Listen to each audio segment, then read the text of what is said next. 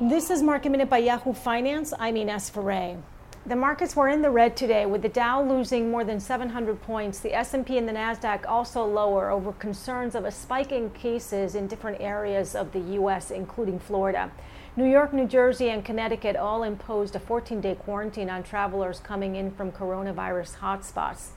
The IMF lowered its outlook for the global economy, now projecting a contraction of 4.9% for the global economy in 2020. This is a lower projection from the negative 3% that the IMF had predicted back in April.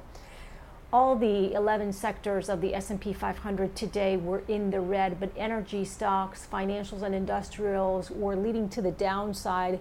Losing the least were utilities and consumer staples. For more market minute news, head to yahoofinance.com.